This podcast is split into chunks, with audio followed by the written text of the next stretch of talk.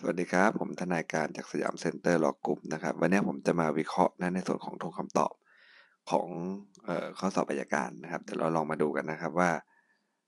ข้อสอบอัยการเนี่ยนะเวลาเขาพันพวกคำถามเวลาแต่งเป็นคำถามเนี่ยจะเป็นยังไงนะครับ วันนี้เราอยู่กันที่ส่วนของกฎหมายพิเศษนะครับ ก็อยู่วันที่สามนะของข้อสอบอัยการนะครับ เรื่องนี้ครับ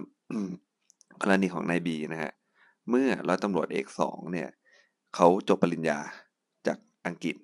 นะฮะและก็ไม่ใช่พนักงานสอบสวนที่ทำหน้าที่ในการสอบสวนด้วยนะครับ จึงสามารถทำหน้าที่เป็นล่ามได้นะแสดงว่าเราก็ได้หลักแล้วนะบางทีเราต้องหาหลักจากสิ่งที่เขาเป็นข้อที่เขาบอกว่ามันทำไม่ได้ด้วยนะก็คือว่าแสดงว่าถ้าเป็นตำรวจเองนะเป็นพนักงานสอบสวนเองเป็นล่ามเองทูอินวันเลยแบบนี้ไม่ได้นะครับเนี่ยทำหน้าที่แปลได้นะแล้วก็ บอกว่าจัดหาล่ามที่ไม่เป็นกลางเนี่ยนะฮะไม่เป็นเหตุที่ตามกฎหมายจะคัดค้านได้ครับ เพราะว่ากรณีที่ในบีคำให้การจะรับฟังไม่ได้เนี่ยนะต้องเกิดจากกรณีที่ว่าตัวร้อยตำรวจเอกสองเนี่ยนะครับตำรวจเอกสองเนี่ยแปลไม่ถูก เพิ่มเติมตัดทอนอะไรก็ว่าไปนะคือมันแปลตรงใจให้ผิดอะนะฮะถึงจะคัดค้านได้นะเพราะนั้นเนี่ยตำรวจคนนี้เขาไม่ได้เป็นพนักงานสอบสวนในคดีนี้นี่ถูกไหมครับ นะ ไม่ได้เป็นนักสอบสวนในคดีนี้เขายอมเป็นล่ามได้นะครับนะแม้จะโดนบอกว่าเฮ้ยเอาตำรวจเป็นล่ามเหมือนกันมันจะเป็นกลางยังไงครับ ก็ไม่ได้จะเป็นข้อที่มาคัดค้านได้นะนะครับ ต้องมาคัดค้านได้แต่เพียงว่าแปลไม่ถูกยังไงนะครับแม้คำให้การของนายบีชั้นสอบสวนครับเป็นเพียงพยานบอกเล่านะ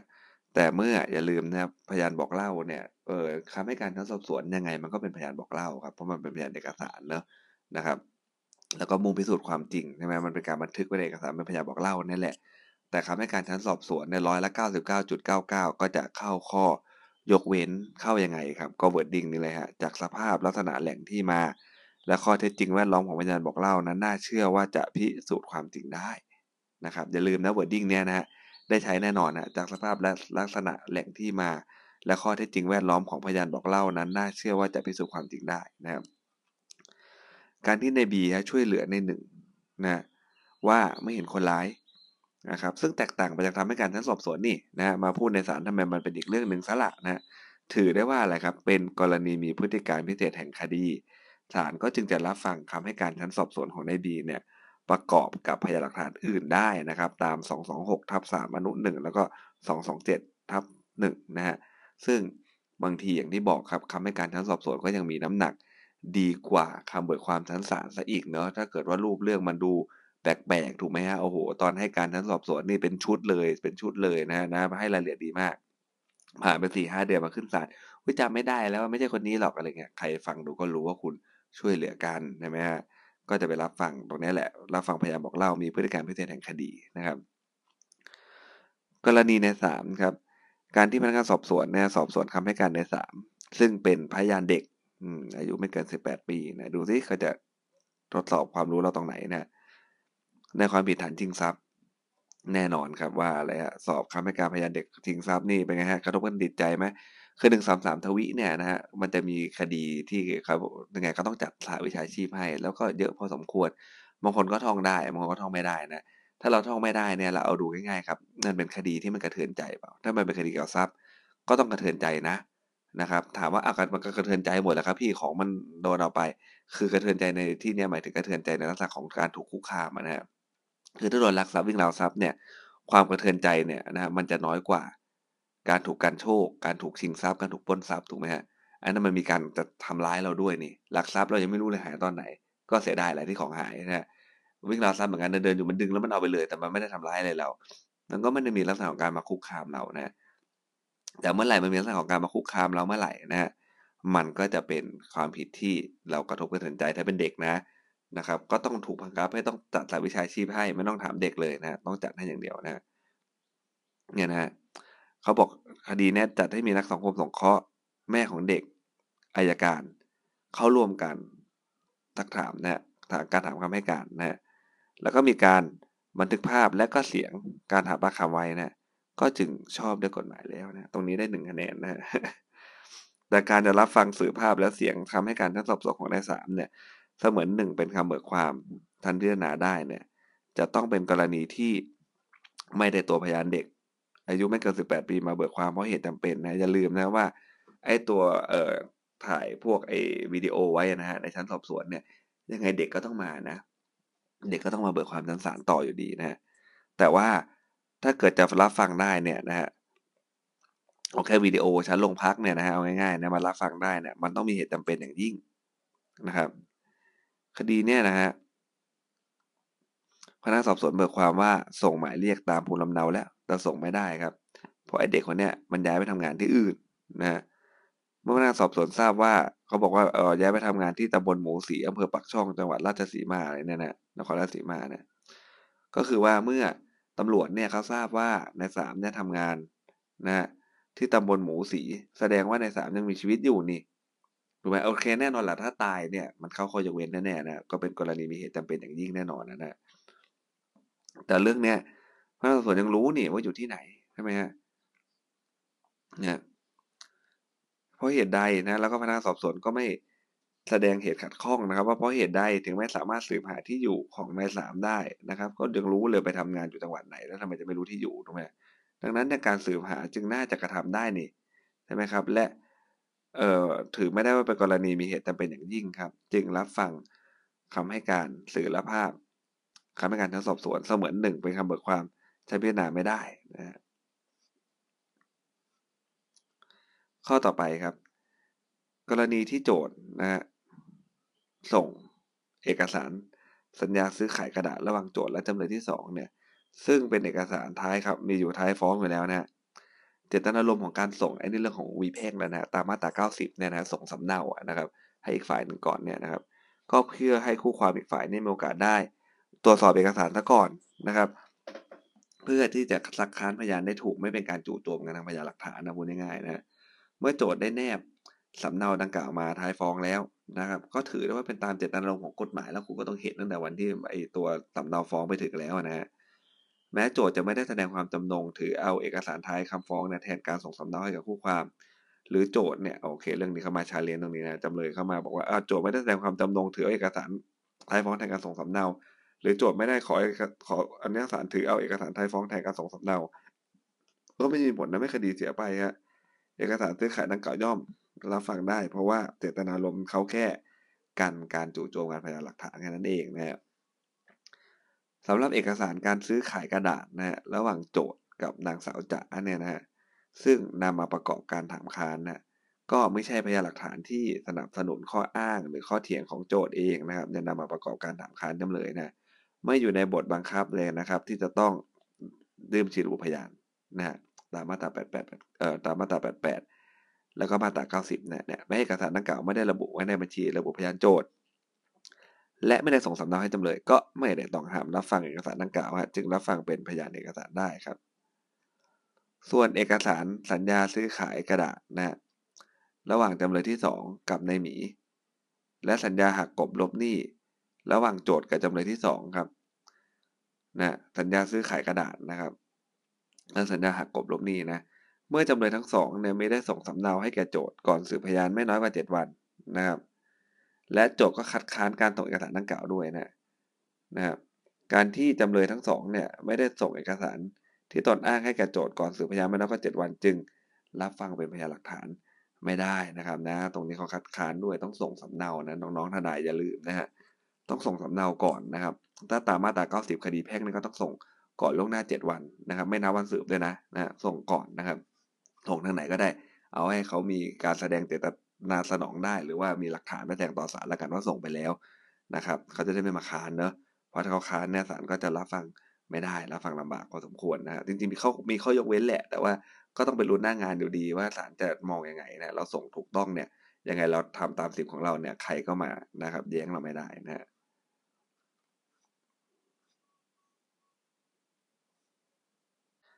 ข้อต่อไปนะครับ ก็จะเป็นข้อของกฎหมายปกครองนะครับ การที่อบตเนี่ยนะฮะทำสัญญาจ้างนะครับ ลงวันที่ 1 ตุลานะฮะทำสัญญาจ้างลงวันที่ 1 ตุลาครับจ้างนางเล็กนางน้อย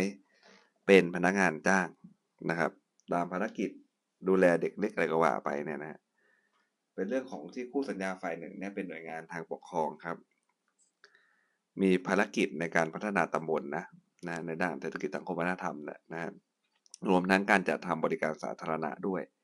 จึงมอบหมายให้นางเล็กนางน้อยเนี่ยซึ่งเป็นเอกชนนะครับนะเข้าดำเนินการจัดทำบริการสาธารณะนะดังนั้นเนี่ยสัญญาระหว่างอบตกับนางเล็กและนางน้อยเนี่ยนะก็เลยเป็นสัญญาทางปกครองนะครับบัญญัติทางปกครองนะตามพรบจัดตั้งศาลปกครอง และวิธีพิจารณาคดีปกครองนะ มาตราสามนะและคดีพิพาทเกี่ยวกับสัญญาปกครองดังกล่าวเนี่ยก็เป็นคดีอยู่ในอำนาจพิจารณาพิพากษาของศาลปกครองด้วยตามมาตราสี่มาตราเก้าอนุสี่นะที่ตอบมาทั้งหมดเมื่อกี้ได้คะแนนเดียวนะครับการที่นางเล็กนะและและนางน้อยครับ ให้ยกเลิกสัญญาจ้างระหว่างนางใหญ่ และนางโตนะอบตน้ำยมเนี่ยนะเมื่อนางเล็กนางน้อยเนี่ยไม่ได้เป็นคู่สัญญา ในสัญญาจ้างดังกล่าวนะครับ จึงไม่ใช่ผู้ที่รับความเดือดร้อนเสียหายนะครับ นางเล็กนางน้อยไม่ใช่นะอันนี้เป็นเรื่องของยกเลิกสัญญาจ้างระหว่างนางใหญ่กับนางโตนะคนละคนกันนะไม่ใช่ผู้รับความเดือดร้อนเสียหายหรืออาจเสียหายโดยไม่อาจหลีกเลี่ยงได้ เนื่องจากการกระทำนะหรือการงดเว้นการกระทำของหน่วยงานทางปกครองครับดังนั้นเนี่ยนางเล็กและนางน้อยเนี่ยจึงไม่อาจฟ้องขอให้ยกเลิกสัญญานั้นได้นะครับ ตามพรบจัดตั้งศาลปกครอง แล้วก็วิธีพิจารณาคดีทางปกครองนะตามมาตรา 2542 มาตรา 42วรรคหนึ่งนะฮะ ศาลปกครองจึงไม่อาจมีคำสั่งบังคับคดีตามคำขอไว้พิจารณาได้นะครับ การที่นางเล็กและนางน้อยครับมีคำขอนะให้ต่อสัญญาจ้างให้แก่นางเล็กและนางน้อยอีก 4 ปี โดยให้ย้อนหลังไปนะครับ เมื่อสัญญาจ้างนะนะครับสิ้นสุดระยะเวลาในการครบกำหนดระยะเวลาจ้างนะครับ ตามที่ทำสัญญาจึงเป็นการสิ้นสุดการจ้างนะจะทำสัญญาต่อหรือไม่ก็เป็นดุลพินิจของอบตเขาอะนะฮะ การที่พิจารณาดำเนินการตามเหตุผลและความจำเป็นนะและในกรณีเนี่ยอบตก็ได้แจ้งเหตุผลแล้วว่าต้องลดงบประมาณนะครับ และค่าใช้จ่ายด้านบุคลากรลง ไม่อาจจ้างมูลทั้งสองต่อไปได้นะจึงเป็นคำขอที่ศาลเนี่ยไม่อาจจะกำหนดคำบังคับได้นะครับ ตามพรบจัดตั้งศาลปกครองมาตรา 72 นะครับนะนางเล็กและนายน้อยเนี่ยจึงไม่ใช่ผู้มีสิทธิ์ฟ้องคดีต่อศาลปกครองตามมาตรา 42ศาลปกครองก็ไม่อาจรับ คดีได้ไว้พิจารณาได้เช่นกันนะส่วนการที่นางเล็กครับ และนางน้อยเนี่ยมีคำขอให้อบตน้ำยมเนี่ยนะจ่ายเงินค่าจ้างประจำเดือนตุลานะฮะ9,000บาท ให้แก่นางเล็กและนางน้อยเนี่ยแม้สัญญาจ้างจะสิ้นสุดลงฮะแต่อบตน้ำยมเนี่ยยังคงให้นางเล็กนางน้อยเนี่ย ปฏิบัติงานอยู่นะฮะโดยไม่ได้แจ้งให้หยุดการปฏิบัติงานครับ ต่อมาภายหลังจึงแจ้งให้ทราบว่าสัญญาได้สิ้นสุดลงไปเนี่ยตั้งแต่เดือนที่แล้วแล้วอะไรเงี้ยนะฮะ และไม่ต่อสัญญาจ้างฮะจึงเป็นกรณีที่มีข้อโต้แย้งเกี่ยวกับสัญญาทางปกครอง ในประเด็นของค่าจ้างนะครับประจำเดือนตุลาคมนะฮะเดือนเดียวเนี่ยนะและเป็นคำขอที่อาจจะกำหนดคำบังคับได้ด้วยนะครับนะตามพรบจัดตั้งศาลปกครอง และวิธีพิจารณาทางปกครองนะมาตรา72นะนางเล็กและนางน้อยก็เลยเป็นผู้มีสิทธิ์ฟ้องคดี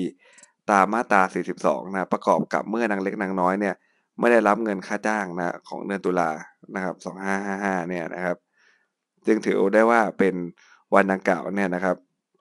เป็นวันที่นางเล็กกับนางน้อยได้ได้รู้หรือคนรู้ถึงเหตุแห่งการฟ้องคดีนะเมื่อนางเล็กนางน้อยเนี่ยนำคดีมาฟ้องต่อศาลปกครองนะในวันที่ 23 เมษายนนะจึงเป็นการฟ้องคดีภายในกำหนดระยะเวลานะครับศาลปกครองจึงรับคดีตามคำขอไว้พิจารณาต่อไปได้นะครับ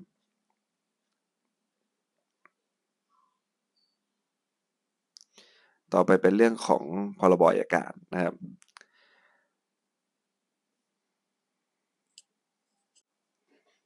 ต่อไปนะฮะก็นะเรื่องนี้นะครับสำนักงงานตำรวจแห่งชาติครับ เป็นราชการส่วนกลางนะฮะจึงเป็นหน่วยงานของรัฐนะครับ ตามพรบองค์กรอัยการนะครับเขาจะบอกไว้ในมาตรา4นะครับ แล้วก็มาตรา 14 อนุสามบอกว่าในคดีแพ่งครับอายการมีอำนาจดำเนินคดีแทนรัฐบาลนะฮะหน่วยงานของรัฐที่เป็นองค์กรตามรัฐธรรมนูญนะราชการส่วนกลาง นะครับราชการส่วนภูมิภาคด้วยนะดังนั้นเนี่ยอายการนะครับจังหวัดละนองจึงมีหน้าที่ต้องดำเนินคดีเพ่งนะฮะว่าต่างในความผิดฐานละเมิดให้แก่สำนักงานตำรวจแห่งชาตินะครับ เพราะว่าเขาเป็นหน่วยงานของของรัฐเห็นไหมฮะนะเป็นราชการส่วนกลางนะฮะก็เลยเป็นหน่วยงานของรัฐด้วยนะครับ ไม่อาจใช้ดุลยพินิษนะครับ ไม่รับว่าต่างนะ เพราะกฎหมายมันแทมหน้าเช่นนั้นไว้ต้องรับนะ มันจะมีบางประเภทที่ไม่ต้องรับนะ เดี๋ยวเราจะไปว่ากันต่อนะบางประเภทใช้ดุลยพินิจได้นะครับ ว่าจะรับไม่รับแต่ประเภทเนี้ยถ้าเป็นราชการส่วนกลางเมื่อไหร่นะครับนะซึ่งเป็นหน่วยงานของรัฐอะนะฮะเพราะว่าเป็นอะไรครับ เป็นเอ่อรัฐบาลหน่วยงานของรัฐที่เป็นองค์กรตามรัฐธรรมนูญราชการส่วนกลางนะแล้วก็ราชการส่วนภูมิภาคด้วยนะครับ แบบนี้ต้องรับเท่านั้นนะกรณีในลักครับให้การว่าในลักในดำเนี่ย เป็นตัวการในการกระทำความผิดฐานค้ามนุษย์นะเกิดจากร้อยตำรวจเอกตองพนักงานสอบสวนออกหมายเรียก โดยอาศัยอำนาจตามมาตรา 52นะจึงเป็นกรณีที่ราษฎรถูกฟ้องนะครับ เนื่องจากว่าได้กระทำการตามคำสั่งของเจ้าพนักงานของรัฐซึ่งสั่งการโดยชอบด้วยกฎหมายนะครับส่วนร้อยตำรวจเอกตองครับเจ้าหน้าที่ของรัฐเนี่ยนะฮะถูกฟ้องในเรื่องที่กระทำไปตามหน้าที่เพื่อรวบรวมพยานหลักฐานนะครับและได้ตัวผู้กระทำความผิดไปลงโทษเพื่อป้องกัน เพื่อประโยชน์ในการป้องกันและปราบปราม การค้ามนุษย์นะในข่าวเข้าช่วยเหลือร้อยตำรวจตรีชายครับเจ้าหน้าที่ของรัฐนี่ยซึ่งเป็นเจ้าพนักงานตำรวจนะมีอำนาจจับกลุ่มผู้กระทำผิดตามกฎหมายนะในการจับนายดำที่หลบหนีการจับกลุ่มมาครับ การกระทำของนายข่าวจึงเป็นการช่วยเหลือเจ้าหน้าที่ของรัฐเห็นไหมฮะพวกเนี้ยนะที่กระทำการในหน้าที่ราชการนะทั้งสามกรณีดังกล่าวเนี่ยอยู่ในดูความนี้ดีๆเนี่ยดุลยพินิษของพนักงานราชการนะ ที่จะรับแก้ต่างและมีเหตุอันสมควรที่จะรับแก้ต่างได้นะครับนะแล้วก็มีเหตุอันสมควรด้วยเรื่องนี้เพราะเขาช่วยเหลือเจ้าพนักงานถูกไหมคนหนึ่งช่วยเหลือเจ้าหน้าที่ คนหนึ่งก็ทำไปตามหน้าที่อะไรเงี้ยนะครับสำหรับในข่าวเป็นรัษฎรครับไม่อาจขอให้อายการระนองดำเนินคดีเพ่ง ฟ้องในดำฐานละเมิดได้นะครับนะได้เพราะว่าในคดีแพ่งเนี่ยนะฮะไอ้เออพรบอายการเนี่ยนะกำหนดให้อายการมีอำนาจดำเนินคดีแทนรัฐบาลหน่วยงานของรัฐเอ่อที่เป็นองค์กรตามรัฐธรรมนูญนะ องค์ราชการส่วนกลาง ราชการส่วนภูมิภาคนะนะครับและอำนาจหน้าที่ตามกฎหมายอื่น ซึ่งบัญญัติว่าเป็นหน้าที่ของสำนักงานอายการสูงสุด หรือพนักงานอายการนะอีกทั้งตามมาตรา 14 อนุ 4 เนี่ยไม่ได้ให้อำนาจอายการในการดำเนินคดีแพ่งให้รัษฎรนะแม้จะได้ช่วยเหลือเจ้าพนักงานก็ตามนะนี่ก็เป็นหลักเลยนะครับนะกฎหมายไม่ได้ให้อำนาจนะอายการนะดำเนินคดีแพ่งวันนั้นเนี่ยถ้าถูกฟ้องเรื่องอาญาเนี่ยนะครับอายการก็ใช้ดุลพินิษเข้าไปช่วยเหลือได้แหละนะครับ แต่ถ้าคุณไปฟ้องเขาเป็นละเมิดเนี่ยนะกฎหมายเนี่ยไม่ได้ให้อายการเนี่ยสามารถจะเข้าไปช่วยเหลือคุณได้นะครับ ต่อไปนะก็จะเป็นเรื่องของวิแขวงแหละนะครับ การที่โจทย์อุทธรณ์ว่าพยานหลักฐานของโจทย์ครับ ฟังได้ว่าจำเลยเนี่ยมีคำสั่งห้ามธนาคารใช้เช็ค โดยทุจริตอ่าแน่นอนอย่างนี้โต้แย้งดุลยพินิจในการรับฟังพยานหลักฐานถูกไหมฮะเป็นการอุทธรณ์ในปัญหาข้อเท็จจริงนะต้องห้ามอุทธรณ์นะครับ ต้องห้ามอุทธรณ์นะตามพรบจัดตั้งศาลแขวงและวิแขวงเนี่ยนะฮะเมื่อคดีของโจทย์เนี่ยมีอายการนะซึ่งอายการสูงสุดได้มอบหมาย ลงลายมือชื่อ รับรองในอุทธรณ์ว่ามีเหตุอันควรนะที่ศาลอุทธรณ์จะได้วินิจฉัยนะกรณีจึงมีการอนุญาตให้โจทย์อุทธรณ์โดยชอบตามมาตรา 22 ทวีฮะดังนั้นนะคำสั่งของศาลแขวงที่เขารับอุทธรณ์ของโจทย์ก็เลยชอบแล้วนะเพราะเรื่องเนี้ยเขามีอายการพนักงานอายการ ซึ่ง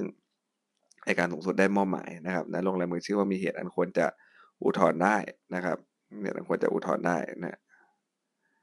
ก็เป็นกรณีที่คำสั่งของศาลแขวงที่รับบทของโจทย์ก็เลยชอบแล้วนะการที่โจทร่วมครับอุทธรณ์ว่าพยานหลักฐานของโจทร่วมรับฟังได้ว่าจำเลยมีคำสั่งห้าม ธนาคารใช้เงิน โดยทุจริตนะเป็นการอุทธรณ์ในปัญหาข้อเท็จจริงครับ ก็เลยต้องห้ามนะและโจทร่วมเนี่ยก็คล้ายๆกันเลยกับอีกฝั่งหนึ่งนะแต่โจทย์ร่วมเขาไม่มีผู้พิพากษาคนใดคนหนึ่ง ซึ่งพิจารณาลงลายมือชื่อในคำพิพากษาหรือทำความเห็นแย้งนะพิเคราะห์ว่าข้อความที่ตัดสินนั้นมันเป็นปัญหาสำคัญ อันควรสู่ศาลอุทธรณ์และอนุญาตให้อุทธรณ์นะหรืออายการสูงสุด หรือว่าพนักงานอายการที่อายการสูงสุดได้มอบหมายเนี่ยนะครับ ลงลายมือชื่อรับรองว่ามีเหตุอันควรที่ศาลอุทธรณ์จะได้วินิจฉัยสังเกตไหมใช้คำไม่เหมือนกันนะนะครับอันนั้นก็คือว่าอะไรครับพิเคราะห์ว่าข้อความที่ตัดสินนั้นเป็นปัญหาสำคัญที่ในมุมศาลนะครับ ต้องเขียนนี้นะ ข้อความที่ตัดสินนั้นเป็นปัญหาสำคัญ อันควรสู่ศาลอุทธรณ์อนุญาตให้อุทธรณ์ถ้าเราเป็นศาลเราต้องเขียนอย่างนี้นะฮะแต่ถ้าเราเป็นอายการเราจะไปเขียนอย่างนั้นไม่ได้ อนุญาตเขาไม่ได้นะเราต้องเขียนได้แค่ว่ามีเหตุอันควรที่ศาลอุทธรณ์จะได้วินิจฉัยนะพูดไม่ใช่ศาลถูกไหมฮะwording ไม่เหมือนกันเนี่ยนะในการทำข้อสอบเหมือนกันครับพวกนี้สำคัญนะ wording เล็กๆน้อยๆเนี่ยถ้าคุณไปเขียนสลับกันเนี่ยมันอ่านยังไงมันก็ดูผิดถูกไหมฮะมันก็ดูผิดแหละนะคุณเป็นศาลอย่างเงี้ยคุณไปเขียนว่ามีเหตุอันควรที่ศาลอุทธรณ์ได้วินิจฉัย มันก็ไม่ใช่ wording นั้นหรือถ้าหนักกว่านั้นคุณเป็นอัยการใช่ไหมแล้วคุณไปเขียนว่าอนุญาตให้อุทธรณ์เอาคุณเป็นอัยการคุณอนุญาตได้ไงล่ะมันเป็นเรื่องของศาลเขาถูกไหมครับ คุณก็ต้องเขียนได้แค่ว่ามีเหตุอันควรที่ศาลอุทธรณ์จะได้วินิจฉัยนะฮะในข้อนี้สรุปก็คือว่าเมื่อไม่มีนะครับใครมารับรองตัวอุทธรณ์นี้ให้เนี่ยนะครับ ก็เลยไม่สามารถที่จะขึ้นไปสู่ศาลสูงได้นะนะครับเพราะว่ามันไม่มี 22 ทวินะ มันไม่เหมือนอีกฝั่งหนึ่งนะ ที่เขามีอายการนะครับเออรับรองว่ามีเหตุอันควรที่ศาลอุทธรณ์จะได้วินิจฉัยให้นะครับ ต่อไปเป็นข้อของกฎหมายแรงงานนะครับ การที่บริษัทเนี่ยฮะเขาตัดเงินเดือนในวุฒิเนี่ยนะครับเพราะเหตุยักยอกเงินนะครับเป็นความผิดทางวินัยนะไม่ปฏิบัติหน้าที่ให้สุจริตนะครับทำให้เกิดความเสียหายนะการตัดเงินเดือนดังกล่าวเนี่ยนะครับ มันเลยไม่ใช่เป็นการหักค่าจ้างนะครับไม่ใช่เรื่องของการหักค่าจ้างนะการตัดเงินเดือนเนี่ยเป็นการลงโทษในทางวินัยทำได้นะครับ ไม่ใช่ว่าจะตัดไม่ได้เลยนะนะครับ เรื่องนี้น่าสนใจนะครับ ไม่ใช่ว่าเออเฮ้ยเงินเดือนถ้าลดมาเป็นการหักค่าจ้างไม่ใช่นะค่าจ้างคือหักไปหักไปทำอย่างอื่นนะไอ้นี่มันเป็นเรื่องของทำผิดวินัยนะครับ เป็นการลงโทษนะนะตัดเงินเดือนได้นะเมื่อการตัดเงินเดือนดังกล่าวเนี่ยเป็นการลงโทษทางวินัยนะครับ ไม่ใช่การหักค่าจ้างจึงเป็นคำสั่งที่ชอบด้วยกฎหมายครับ ไม่อาจโหมายกมาตรา 76 มาเป็นเหตุให้ตนเองเนี่ย ไม่ต้องถูกตัดเงินเดือนได้นะครับคำสั่งของพนักงาน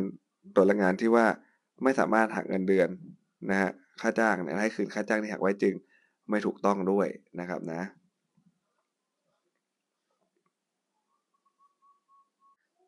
สำหรับในวันนี้นะครับ ก็จะมีประเด็นที่น่าสนใจอยู่เพียงเท่านี้นะครับ ไปพบกันใหม่ในวันพรุ่งนี้ สวัสดีครับ